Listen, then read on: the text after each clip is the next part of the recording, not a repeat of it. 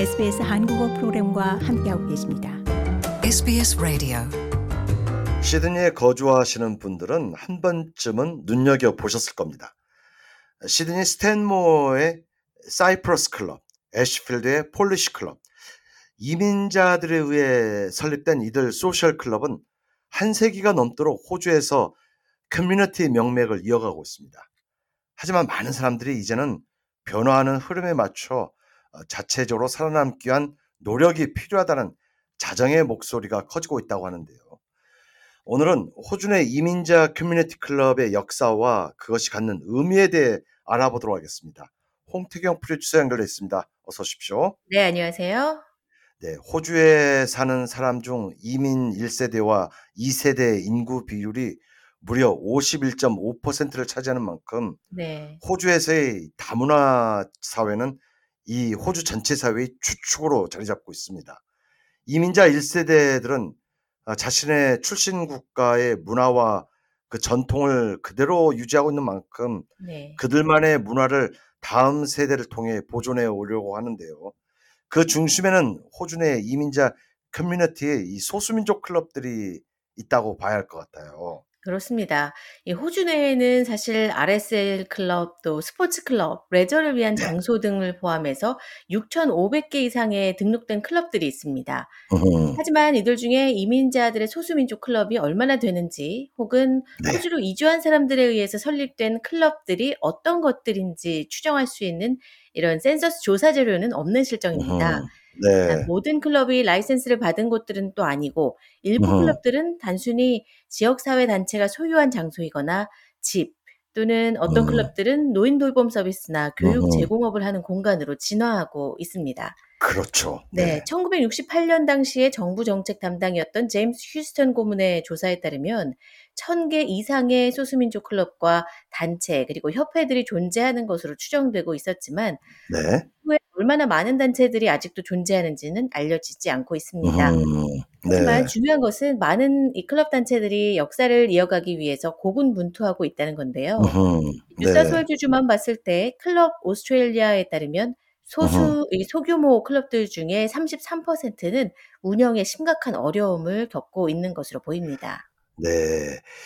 이 호주 시드니 한인 사회에서도 이런 소수민족 클럽을 설립하기 위해서 나름 많은 노력을 했지만은 또 이 설립하는 게 쉬운 건 아닙니다. 그렇기 때문에 이 설립된 기존의 클럽들은 어떻게든 살아남기 위해서 고군분투하고 있다는 것, 네. 어, 상상하기 어렵지 않습니다. 자, 현재 존재하고 있는 많은 클럽들은 사실상 과거 축구 클럽에서 시작된 곳이 많아요. 네, 그렇습니다. 클럽 마르코니, 또 그렇죠. 하코와 화이트 시티, 또 킹 네. 토미슬라브 크로아티아 클럽. 이들은 항상 축구와 밀접한 관련 있는 형태로 운영이 되면서 네. 동시에 그런 서비스가 존재하지 않을 때부터 이민자들을 위한 지원 서비스를 제공하기도 했습니다. 그렇습니다. 네. 사실 이 이민자 사회의 선도적 역할을 한 것이 바로 마르코니 클럽이나 뭐 화이트 시티, 네. 킹 토미슬라브 크로아티아 클럽이라는 것은 사실 호주 내 오랜 역사학자들은 생생히 기억하고 있는 명백한 사실인데 네. 참 앞서갔어요. 맞아요. 맞습니다. 이 디킨 대학교의 아카데믹 스포츠 역사가 로이 헤이 교수도 네. 이들 클럽들이 새로운 이민자들이 호주에 정착하는 것을 돕는 데 핵심적인 역할을 했다고 말하는데요. 네. 도착한 지 일주일도 채 지나지 않아서 이민자들이 이 지역 축구 클럽에 가입하게 되고 또 왜냐면 음. 그곳에 같은 언어를 사용하는 사람들, 또 비슷한 관심사를 가진 사람들을 만날 수 있기 때문인데요.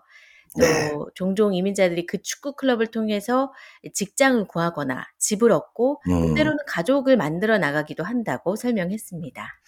사실 지금도 호주 프로축구 A리그의 핵심 선수들이 대부분 이 크로에이시아 클럽이나 서비안 클럽 출신들이거든요. 그 네. 축구라는 매개체를 통해 이 같은 민족들끼리 공감대를 형성하면서 또 낯선 타지에서의 생활에 상부상조를 해나간다는 것이 바로 이런 소수민족 클럽들의 최대 장점이었던 것 같아요. 네. 1929년에 설립됐던 뉴사스웨일즈의 사이프러스 공동체는 네. 대표적으로 한때 축구와 밀접한 관련이 있으면서 또 지역 주민들을 위한 공간이었던 소수민족 클럽인데요. 이 축구팀이 오늘날에도 여전히 유지되고 있지만 음. 이더 이상 이 클럽 문화에 있어서는 큰 부분을 차지하진 않고 있습니다. 네.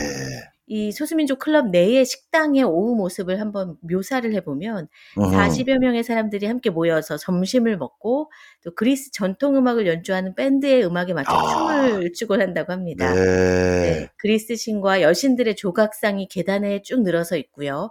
네. 과거 멤버들의 오래된 사진들이 파란색 벽, 또 흰색 벽 사이에 걸려 있는데 이 지하층으로 가보면 70년, 70대, 또 80대, 90대 남성들 또 음. 50여 명이 카드 놀이를 하기도 하고 카드놀이. 네. 그분들은 돈 때문에 이곳에 모이는 것이 아니다. 이렇게 아, 돈 때문은 아니죠. 네, 같이 말한다고. 오락하는 거죠. 그렇죠. 네. 이런 모습들은 사이프러스 또 그리스 전역에서 볼 수 있는 음. 오래된 카페니오라고 부르는 그 카페 카페. 모습과 네. 다를 바 없다고 하는데요. 남성들이 자주 드나드는 이들 장소는 여전히 그리스와 파- 사이프러스 마을들에서 사회적 중심지 역할을 음. 하고 있다고 합니다. 네. 진한 블랙 커피를 마시면서 또 함께 자원봉사자들이 집에서 만들어 온 간식들을 제공하고 이제는 외로움과 고독함이 사회적인 건강 문제로 분류되는 이 사회에서 이런 모습을 만난다는 게 사실 드문 일이라고 할수 음. 있겠죠. 네. 이렇게 사이프러스 클럽의 단골 고객인 아밀리오스 씨는 시드니 네. 서쪽의 펜니스 지역에서 일주일에 두세 번 왕복 120km 거리에도 불구하고 어. 찾아간다고 하는데요. 네. 네, 아밀리오스 씨는 그리스 터키 전쟁이 발발했을 때 거의 50년 전에 사이프러스를 떠났다고 하는데요. 네. 전쟁 중에 친구들과 친척들을 잃었다고 얘기하면서 음. 이 전쟁에 참전하면서 부상을 당하진 않았지만 사람들이 죽는 것을 직접 봤었고 네. 살아있는 것 자체가 행운이었다고 말하는 이 아밀리오스 네. 씨는 사이프러스 클럽이 자신의 과거 시절을 공감하는 사람들과 연결고리를 제공한다고 얘기합니다. 네. 그래서 서로 함께 있는 것을 즐기고 또 과거에 음. 대해 얘기하고 때로는 좋은 이야기를 하고 때로는 슬픈 이야기를 하면서 네. 우리의 문화에 둘러싸여 있을 때 더 편안, 편안함을 느끼게 된다고 음. 설명했습니다. 이분들 네. 100%가 저희 SBS 라디오 애청자임은 확실합니다. 네. 정말 아 뭔가 가슴 깊숙이 울려 울리는 것 같습니다. 정말. 네.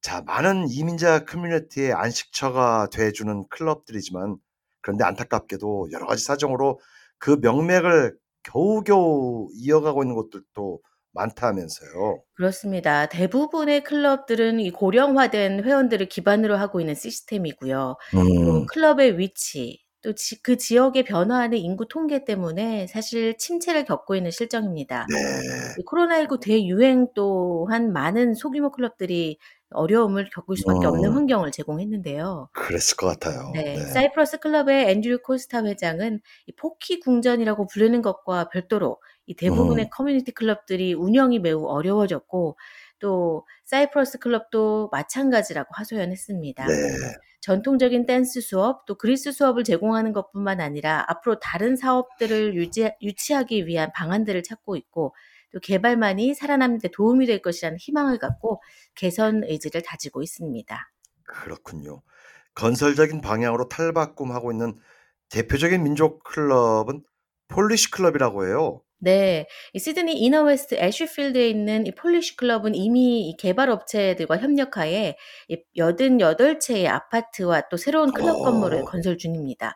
네, 리처드 모리시에비치 클럽 회장은 이사회가 이미 오래전부터 클럽을 개발하는 것이 음, 생존을 위한 최선의 방법이라는 결단을 내렸다고 하는데요. 네, 네, 우리는 감정에 휘둘리기보다는 현실을 바라보고 어, 우- 어, 살아남기 위해 무엇을 해야 하는가, 또 창업 세대의 자녀나 손자, 증손주들 다음 세대와의 관계를 맺기 위해서 우리는 무엇을 해야 하는가 이런 고민을 음. 해왔다고 전했습니다.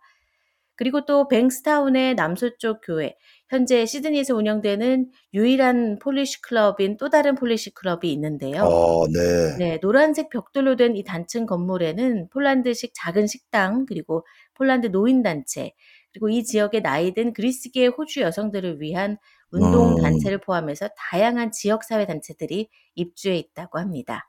네.